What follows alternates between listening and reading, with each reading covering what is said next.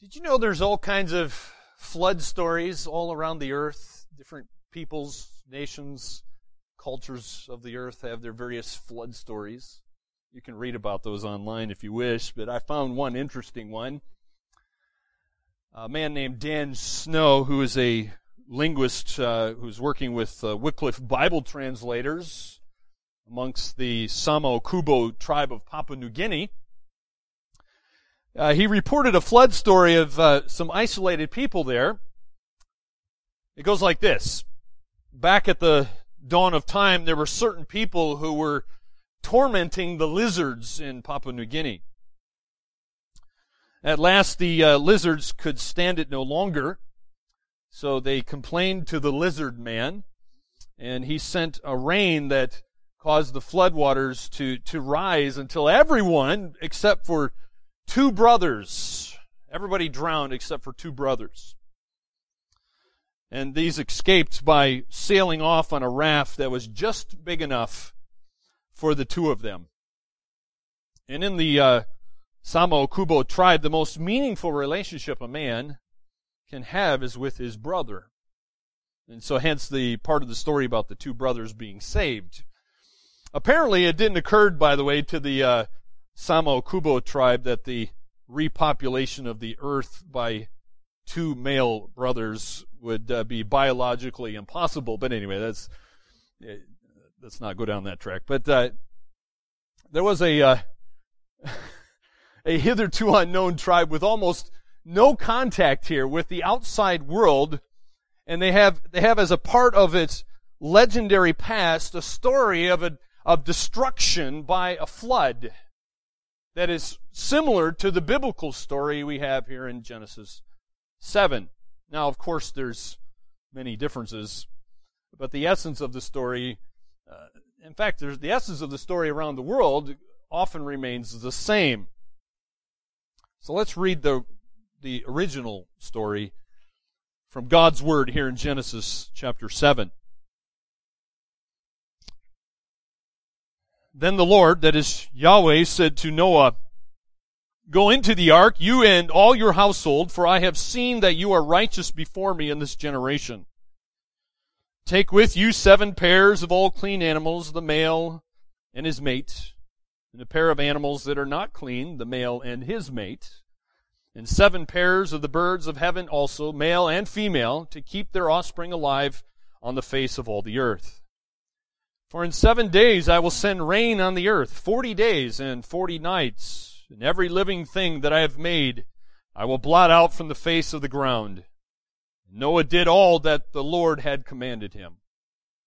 Noah was six hundred years old when the flood of waters came upon the earth. Noah and his sons and his wife and his sons' wives with him went into the ark to escape the waters of the flood. Of clean animals, and of animals that are not clean, and of birds, and of everything that creeps on the ground. Two and two, male and female, went into the ark with Noah, as God had commanded Noah. And after seven days, the water of the flood came upon the earth. In the 600th year of Noah's life, in the second month, on the 17th day of the month, on that day, all the fountains of the great deep burst forth, and the windows of the heavens were opened, and rain fell upon the earth forty days and forty nights. In the very same day, Noah and his sons, Shem, Ham, and Japheth, and Noah's wife, and the three wives of his sons with them entered the ark. Verse 14. They and every beast according to its kind, and all the livestock according to their kinds, and every creeping thing that creeps on the earth according to its kind, and every bird according to its kind, every winged creature. They went into the ark with Noah, two and two of all flesh, in which there was the breath of life. And those that entered, male and female of all flesh, went in as God had commanded him, and the Lord shut him in. The flood continued forty days on the earth. The waters increased and bore up the ark, and it rose high above the earth. The waters prevailed and increased greatly on the earth, and the ark floated on the face of the waters. The waters prevailed so mightily on the earth that all the high mountains under the whole heaven were covered. The waters prevailed above the mountains, covering them fifteen cubits deep. And all flesh died that moved on the earth, birds, livestock, beast, all swarming creatures that swarm on the earth, and all mankind. Everything on the dry land in whose nostrils was the breath of life died. He blotted out every living thing that was on the face of the ground, man and animals and creeping things and birds of the heavens. They were blotted out from the earth. Only Noah was left, those who were with him in the ark. The waters prevailed on the earth 150 days. The main idea from this particular chapter here in Genesis 7 is this, my friends, that Yahweh destroys the wicked, but saves a remnant. This is who Yahweh is. Yahweh is his name, by the way, when you see all capital letters in your Bible, L O R D, Lord, that is God's name, Yahweh. So I prefer to use that, and I will use that today. So we we see in these first nine verses that Yahweh delivers the righteous from judgment. This is God's judgment coming upon the earth because of their wickedness. We saw that in chapter 6. So they are getting what they deserve. God had originally seen his creation was very good, but now it is corrupted by sin, and so it is no longer very good. It is wicked. We see, first of all, that God commands Noah here and his family to enter into the ark. We see that in verse 1. Now it's interesting that God had spoken to Noah nearly 100 years earlier, and he gave him instructions concerning the ark. Very specific instructions how to build it, what to make it out of, how to fill in the gaps. Uh, he even told him how many decks. He told him to put a window on the top, you know, all this sort of stuff. Very detailed instructions uh, not only concerning the ark, but as, as well as the animals. And then God assured him the flood would come on schedule. It's interesting. There had been no further word from God up to this point here, but Noah, nevertheless, praise God, had proceeded faithfully with his mission and his ministry. He obeyed God's commands without question. He's a faithful man. And with all of the urgency possible, the Second Peter tells us he preached righteousness. He preached of God's coming judgment, and he did this year after year, but to no avail, except, as far as we know, there were no converts other than his own family. But at this point in time, God commanded Noah and his family to enter the ark. Finally, the ark is completed after all these years. And, all, and God assembles all the animals. Noah didn't have to go around chasing them. and herding them up. God did that for him. For 120 years, uh, it'd be up for 120 years. And just imagine that. 120 years, the time is finally up, and God sees, of course, everything is ready. Noah's been faithful. Now it is the time. So then it was. Here we had this century of silence, if you will, that God is now again speaking to Noah. Noah had done, as Hebrews 11 says, he had prepared an ark for the saving of his house. Hebrews 11 tells us that Noah exercised faith in God. He believed God's word. And he believed it so much he, he acted upon it. And because Noah had, had exercised faith in God's word, God saw that, or he, he, he accounted Noah's faith as righteous. He accounted Noah as righteous, and he saved both him and his family. And in all of this, we see God's, that God is gracious. He is a God of grace in providing for him, which he could have never done for himself. But we also see here that God tells Noah to take animals on the ark. Isn't it interesting that God cares for his creation enough to provide for the animals as well? See in verses 2 and 3. Why does God do this though? Well, he specifically says so here in verses 2 and 3. It was to, to keep their offspring alive. God wanted his planet Earth to be populated by his animals. And in fact, he's very specific here. He says, um, for different for clean animals as opposed to the unclean animals. Now, why seven pairs of clean animals? As far as I can tell, there's two reasons. You look at verse, well, chapter 8, verse 20. Chapter 8, verse 20 says that uh, uh, they come off the ark, and Noah builds an altar to the Lord, and he took some of every clean animal and some of every clean bird and offered burnt offerings on the altar. So it, it appears one of the reasons was for sacrifices. Obviously, if there's only a male and a female and you go and you kill one of them, then they can't reproduce, right? So, apparently one reason is for sacrifices, and then the other one is in chapter 9, verse 3. The other reason is uh, there in verse chapter 9, verse 3. Every moving thing that lives shall be food for you. As I gave you the green plants, I give you everything. So praise God, now we can be carnivores. So they're also food. The clean animals were useful for food. And third, we see that God gives a, a, a, final flood warning here in verse 4. The final flood warning. Because you see, verse 4 says, uh, For in seven days I will send rain on the earth, forty days and forty nights, and every living thing I have made I will blot out from the face of the ground. So God is now revealing here in, in seven more days, the flood's going to come on the earth.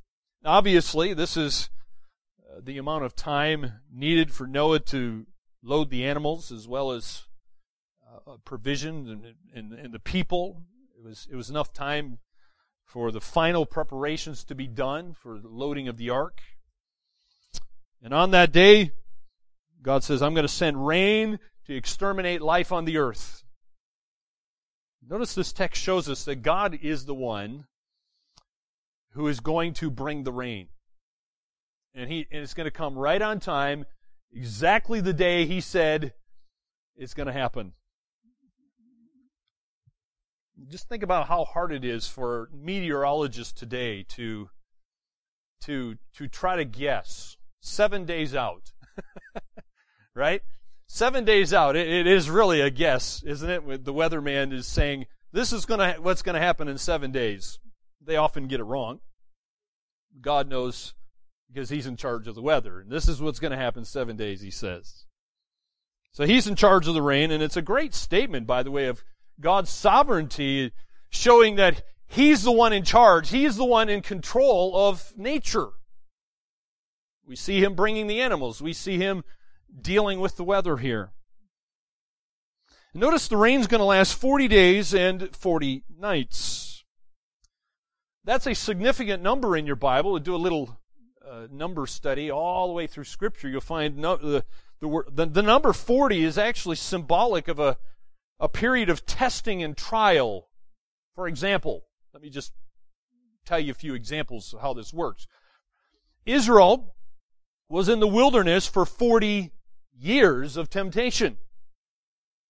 Remember, they had disobeyed God and didn't believe God, that God was going to give them that promised land. And so God killed off that whole generation for 40 years of temptation in the wilderness. Another example is when Goliath was taunting Israel for 40 days before David comes to the battle scene there and, and takes out Goliath. Jesus was, was tempted for 40 days in the wilderness. So it is a time of testing and trial, often in Scripture. And yet again, we have another time of testing and trial coming upon the world. So Noah and his family here are, are about to go uh, undergo a great period of testing. But praise God, we see Noah obeys God here in verses 5 through 9. I don't want to get too bogged down on this section, but but but at least notice that Noah did what God had told him to do. We we see his total obedience, particularly stressed in verse five when it just says that Noah did all that Yahweh had commanded him. All. Now, that's a good example for us. Noah didn't just do most of what God had commanded him, but he did all, 100% of what God had commanded him to do. And so you, you can see how Noah obeys God in those verses. Uh, you can just read along there for yourself some point. We've already read it, but that's the that's a man of faith obeys what everything what God has told him to do. Are you a person of faith? Are you willing to do everything God tells you to do or not do? Or is there some some part of your heart that you have somehow reserved and you think this is this is my part? He is Lord of 99% of me, but you know, I, am you know, I get this one little closet. That's mine. My friends, he's either Lord of all or Lord of nothing. But not only did Yahweh save a remnant, we, we see most of this chapter, number two, that Yahweh's judgment destroys the wicked. Destroys the wicked. We see in verse 10 the flood starts just as God said it would. After the seven day warning period, we see in verse 10 that those seven days now the, the, the waters are coming upon the earth. And so the flood begins just as God said it would. And When did this happen? Well, verse 11 tells us that the flood began when Noah was 600 years old. It's interesting, God gives us, even down to the very days and the months of using Noah's life as the example here, so we know just how many days the flood lasted. What is the cause of the flood? Well, verse 11 tells us, first of all, you have all the subterranean waters under the the, the crust of the earth, in other words, they're springing up from inside the earth and forming all of these seas and rivers. So obviously the earth was different back then from it is now. Uh, the, the second thing that God mentions here is you have all the celestial waters. Again, very different from what we have today. The celestial waters in the canopy encircling the globe is now being dumped on the earth for 40 days. So that's how the flood begins. It was very catastrophic, very deadly. But I want to address some, some of the questions that, that people ask when they come to this portion of Scripture, and one of them is how could all the animals fit on the ark? Well, verses 14 and 15 answer that question. How could all the animals fit on the ark? Because you look around at all the various species on planet Earth today, and some say, well, that's impossible to get them all on this boat. But verse 14 and 15 talk about the, the various kinds. Now that's not, remember, we talked about that earlier in a previous chapter. It, it is not the same thing as species. Remember, kinds are things that can, can, can, uh, can interbreed with one another. For example, you get things like ligers and ty, tigons and and uh, and zorses, things like that, right? So you know, zebras and horses can breed together, and you get a zorse. Tigers and lions can breed together; they're cats, right? So a kind is a cat, right? Those things that can breed with one another. There wasn't all those sort of things that we have today. So notice what um, Ken Ham, who is of Answers in Genesis Ministry, he wrote a very helpful article you can find in the Evidence Bible. And uh, here's, I'm quoting from the Evidence Bible here. Here's what he said. In the book Noah's Ark, creationist researcher John Woodmorappe suggests that at most 16,000 animals were all that were needed to preserve the created kinds that God brought into the ark. The ark did not need to carry every kind of animal, nor did God command it.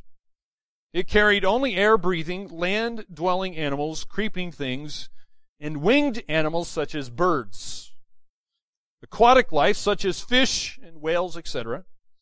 Insects and many amphibious creatures could have survived in sufficient numbers outside the ark. This cuts down significantly on the total number of animals that needed to be on board. Another factor that greatly reduces the space requirements is this. The tremendous variety in species we see today did not exist in the days of Noah. Only the parent kinds of these species were required to be on board in order to repopulate the earth. For example, only two dogs were needed to give rise to all the dog species that exist today. There are now more than 200 species of dogs all of which have descended from one original dog kind. All other types of animals, that is, cat kind, horse kind, cow kind, etc., have similarly been naturally and selectively bred to achieve the wonderful variation in species that we have today. God programmed this variety into the genetic code of all animal kinds and even humankind. So obviously, from Noah and his three sons and their wives, we get all people, all ethnicities have come from that today. Another question that people have is were there dinosaurs on the ark? Because remember that if you if you get caught up in that whole evolutionary theory, people think that dinosaurs, well, they were a long, long time ago. They they didn't live the same time as man right? That's what evolution would teach you. But uh, if you look at verse, verse 14, verse 14 would tell you, yes, there were dinosaurs on the ark. You're not going to find the word dinosaur in your Bible because the word dinosaur wasn't invented until, oh, I can't remember the date, but I think it was what, the late 1800s. When? 1820, okay. So, thank you. So, 1820. But if you look in your Bible there in verse 14, it, when it talks about every beast, that includes the dinosaurs. So yes, there were dinosaurs on the ark. And that's where you get all these legends coming from. People killing dragons and so forth. So yes, there were dinosaurs on the ark and they came off the ark and bred and so forth. Then in verse 16 we see that God shuts the door of the ark. God is the one in charge. God's the one protecting this remnant and saving them. And so this is the final act. This is the point of no return at this point. Uh, there, there's no way that once God shuts that door that anything or anyone's getting off, anyone's getting in. God himself is the one, he closed the door of the ark. And so, so from this point, humans and land animals who are outside the ark, they're doomed for destruction. But this divine enclosing of the ark here is doing a couple things. It's, uh, it's, it's at least assuring that all the human beings and the animals inside the ark are going to be protected because this great God is going to protect them. He's not only shutting the door, He's going to keep the door shut. And when the time comes, he's going to let them off. It shows God's provision and protection. Very gracious God. And we also see that the flood here in verse 17 covers the whole globe. Covers the whole globe. There's various theories out there. Was it a local flood uh, or something else?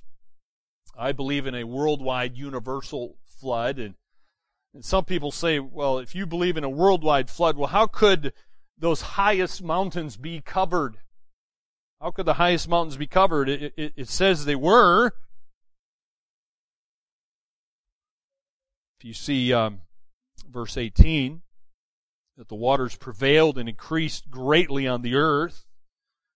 And in verse, in fact, verse 19 says it was so mightily on the earth that all the high mountains under the whole heaven were covered.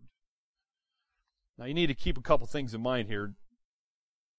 The earth was different back at creation than it was after the flood. Things changed dramatically. But uh, first of all, nothing in Genesis here implies that the mountains uh, were all submerged at their present height. Obviously, Today, what? What's the highest mountain? Mount Everest, something like 29,000 feet. Everest wasn't 29,000 feet before the flood. So that here's what uh, Jonathan Sarfati in uh, the Genesis account he says this: the mountains were uplifted rapidly after the flood. Catastrophic plate tectonics would provide the enormous energy needed, and also the sediments were not yet consolidated, so could be bent up more readily. So the flood needed only to cover the highest mountains of the pre-flood world which were probably much lower than the mountains today. End quote. So, if you know anything about geology, you'll see, you notice, uh, just watch all the various levels. Even here in New Zealand, you, will see places where you can see various levels of sediment. You'll see often they, uh, where there's hills or mountains, you'll see them going up. There's a great pushing of all the plates in the earth going on during the flood and after the flood.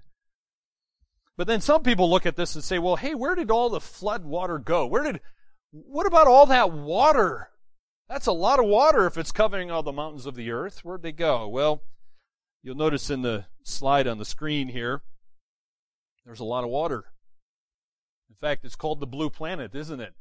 Because of all that water. In fact, uh, they, they say, according to scientists, uh, approximately 70% of the earth is covered with water. So the the water from the flood, well, if you want to know where it is, it's right there. We, we, we can see it from outer space, right? Go stand at the ocean and look at it. It makes up our oceans. The oceans cover about two thirds of the Earth's surface, and they do it to a very deep depth. Uh, my understanding is from my reading, the average depth of the major oceans that is beyond the continental shelves around the, uh, the continents, is approximately 12,000 feet deep. While some ocean trenches, like the, uh, uh, I forget it, the word that starts with an M, the Mariana Trench or whatever it's called, uh, that thing is considerably deeper. In fact, it's deeper than Mount Everest is high. That's a lot of water.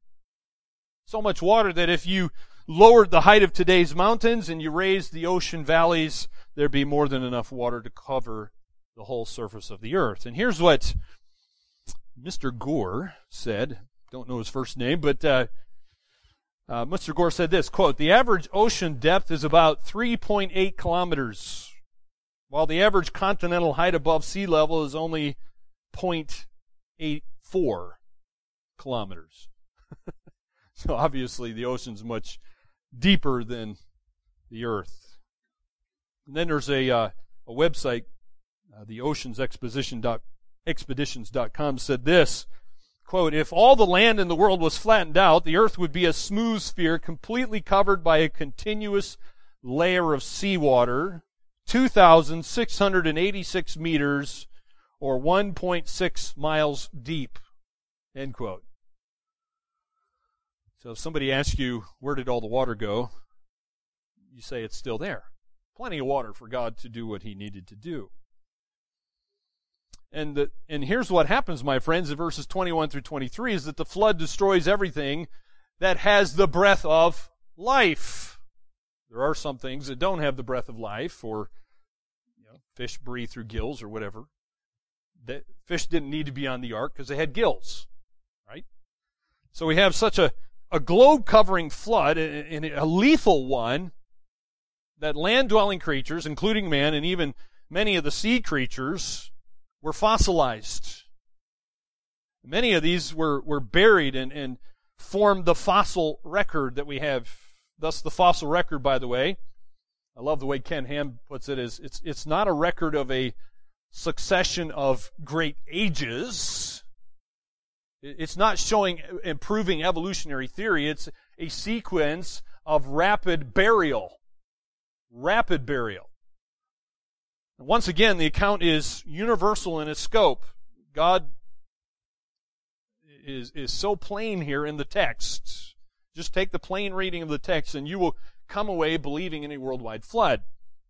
These verses here show the total destruction of all animal life on the land.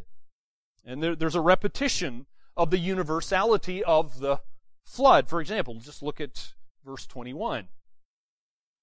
You see in verse 21, notice, notice words like all every. Just to, for example, it says, all flesh died that moved on the earth. It wasn't a local flood. No, all flesh that on the earth died. Verse 22, everything on dry land and whose nostrils was the breath of life died. Verse 23 also says that God blotted out every living thing. And so there's this repeating language using words like all and every. And so this repeated universal statement should leave no doubt that there was a destruction of the land animals and the human beings who were outside the ark. And by the way, to remove all doubt here, verse 23 says, How many people were left alive? Only Noah was left and those who were with him on the ark. That's it. There's no way this could have been a local flood. God's judgment was complete. Well, as if that's not bad enough, we see in verse 24, God just lays it out here at the end in verse 24, and we see the flood conquers the earth. God conquers the earth in verse 24 when he says that the waters prevailed on the earth.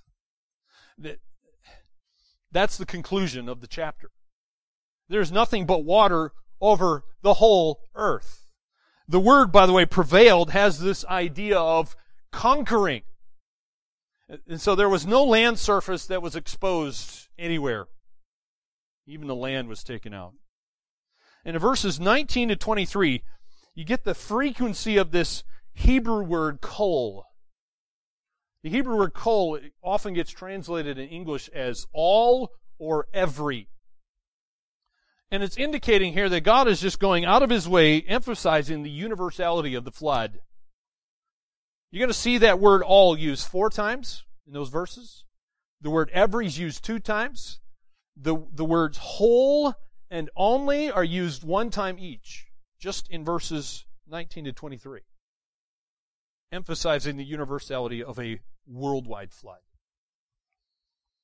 And that has serious implications. You say, why am I parking on this point? Because if you don't get that point, if you believe in a local flood, then you start reading other portions of your Bible, they're not going to make sense. Okay? Let me just point out to you a few things, particularly what Jesus said, which I hope you believe what Jesus said. Jesus believed in Adam and Noah in a, in a worldwide flood. But I, I want to start with what Peter says. Because one of the most significant texts in the Bible, maybe even the most significant text in the Bible for a worldwide flood, has got to be 2 Peter 3, verses 5 and 6. Uh, you, will notice when we read this here, it's on the screen, that in this particular passage, Peter is arguing against what is often called the doctrine of uniformitarianism. That's a big word, but it's, it's just this idea that there's this constant natural behavior of, of the elements that just carries on. Everything's just the same and always has been the same, and, and there's not really much changing. Well, that's what some people would say who believe in the local flood theory. That's what they're implying. Notice what Peter says, because he uses the, the flood here as an illustration. 2 Peter 3, verse 5, he says, For they deliberately overlooked this fact. Now, who's he talking about? Well, read the previous verses. He's talking about the scoffers, the, the unbelievers who, who are attacking God and what he's, he said in his word. And he, those people deliberately overlooked this fact that the heavens existed long ago.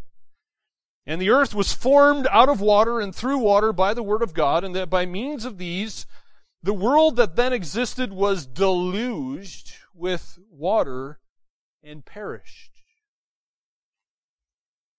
Notice the, I'll explain this in here, but Peter, what's he doing? Peter's looking forward to a day when people will no longer take the promise of Christ's future coming seriously. And by the way, we're in that day, right? How many people take Christ coming seriously? Well, they wouldn't, they wouldn't believe what they believe. They wouldn't be doing what they're doing if they took Christ. If they knew Christ was coming today, how different would our culture be? How different would people be acting? They wouldn't be carrying on as in Noah's day, just eating and drinking and being merry. No. There'd be a huge difference. And so Peter's looking forward to our day when they wouldn't take Christ coming seriously. And what is he doing here? He's countering this reason that, that they're going to give for their skepticism. In verse 4, he, he says, you know, people are saying things like, well, where is Christ coming that, that he promised? You know, they're very skeptical and joking about this. Hey, ever since our fathers died, everything goes on as it's been since the beginning of creation. No. Peter's just quoting them. He's quoting the scoffers. But that's not the case. Uh, the idea is that they're going to argue that God does not intervene in history to overturn the observable workings of nature. Wrong. So what we see now was also characteristic of the past, and it's going to be in the future. That's what Peter's telling us. We have nothing out of the ordinary to fear. So Peter replies here that there's two past events that cannot be explained on the basis of this uniformitarian viewpoint. In other words, there's this constant, unchanging past going on in the future. And, and notice the, the first event is the creation itself. Verse 5. By God's word, the heavens existed and the earth was formed out of the water and by water. So creation's the first event. And the second event that Peter mentions, showing that yes, things do change, is the flood. When, notice it says in verse 6, the world of that time was deluged and destroyed. And then Peter goes on and he says in verse 7, by the same word, the same word from God, the present heavens and earth are reserved for another judgment, and this one is not by a flood, it is by fire, being kept for the day of judgment and destruction of ungodly men. So, this, in this sense, I do believe in global warming. But not, made, man, not man-made global warming. This is God-made global warming. And it's going to destroy everything. Everything on planet Earth will be burned. And so in this passage, the one event to which Peter appeals to, to show the theory of, of these people who think, well, all things continue on as they have. Well, what does he do? He, he points to the flood. The flood. Well, that's not continuing on as everything has been, right? This is meaningless here if Peter was thinking of a local flood. It was the flood to which Peter appealed as his final answer here. And I was, why does he do that? Well, the flood demonstrated a lot of things. One thing we can learn is some things about God from this flood. The flood demonstrated God's holy wrath. It shows what he thinks about sin and our wickedness. And it's also illustrating, as Peter says, it's illustrating the final day of judgment. It's coming. Be ready. Now, what did Jesus have to say about the ark and Noah's flood, or the, the flood? Well, the same connection with his coming future judgment actually characterizes Christ's reference to Noah in, in Matthew chapter 24, verse 37. Look what Jesus says, because Jesus believed in Noah. He was a real person and a real flood. Here's what Jesus says, Matthew 24, verse 37. He says, As it was in the days of Noah, so it will be at the coming of the Son of Man. For in the days before the flood, people were eating and drinking, marrying and giving in marriage up to the day Noah entered the ark, and they knew nothing about what would happen until the flood came and took them all away. That is how it will be at the coming of the Son of Man. By the way, next verse is not talking about the rapture. Okay, this is this is judgment at the end here, right? Two men will be in the field, one will be taken and the other left. Two women will be grinding with a hand mill, one will be taken and the other left. So the flood's universality is important, my friends. This is not an insignificant story that's just squashed here into the text. This is a teaching from the Bible that plays out in other portions of Scripture. And so within that context, it's especially important because it is the one great historical demonstration by God that in the day of wrath, none shall escape his justice. None will escape his justice. So the universal flood is important because it is a, it is, it is proof, my friends, of a final universal judgment. So you are alive today. You are breathing at the moment. Now is the time for you to be right with God. Because Judgment Day is coming, my friends. And there won't be a second chance. And that judgment, it came once, and it will not, it, it, and, and, and we see, what does God say? What did Jesus say? It's going to come again. But we note that even as Christ speaks of judgment here, he speaks also of those who will belong to him in that day. There are some in this judgment who will be left. In other words, they will be spared. They will be saved. And like those in the ark, Noah and his wife, his three sons and their wives, are like people who are united to Christ by saving faith. All who have been united to Christ will be saved. They are going to be rescued. They will escape the final judgment. God will keep them safe. As in Noah's day, the judgment will bring, bring eternal loss to those who have rejected the way of salvation, but there is eternal security to those who are in Christ. Christ is like the ark. If you're in Him, you're safe. If you're outside Christ, you die. Right? Beautiful analogy there. And so in the ark, Noah was surrounded by all this evidence of judgment. He could see it, he could hear it, but he was nevertheless safe. And so you may, may be if you are in Christ, my friend. If you are not in Christ, now is the time to renounce your sinful way of life and come to Him. But there's a final lesson that we can walk away with here. There, there's a lesson in that there is an end to grace. Yes, God is gracious. Praise God for that. But there is an end to grace, my friend. Grace is great, but it is not an unending thing. If it is rejected, the day of reckoning eventually comes, and for one final week here. Yes?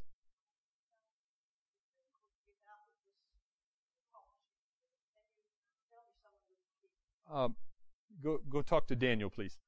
He's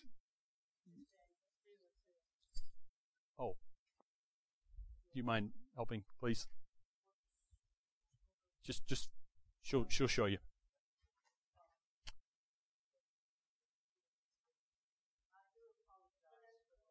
Yeah, sorry, we, school requires us to do that. But my friends, if God's grace is rejected, the day of reckoning will eventually come. And we see here for, for one final week, the door of the ark had remained open. People could have gone in. But the week eventually ended, did it not?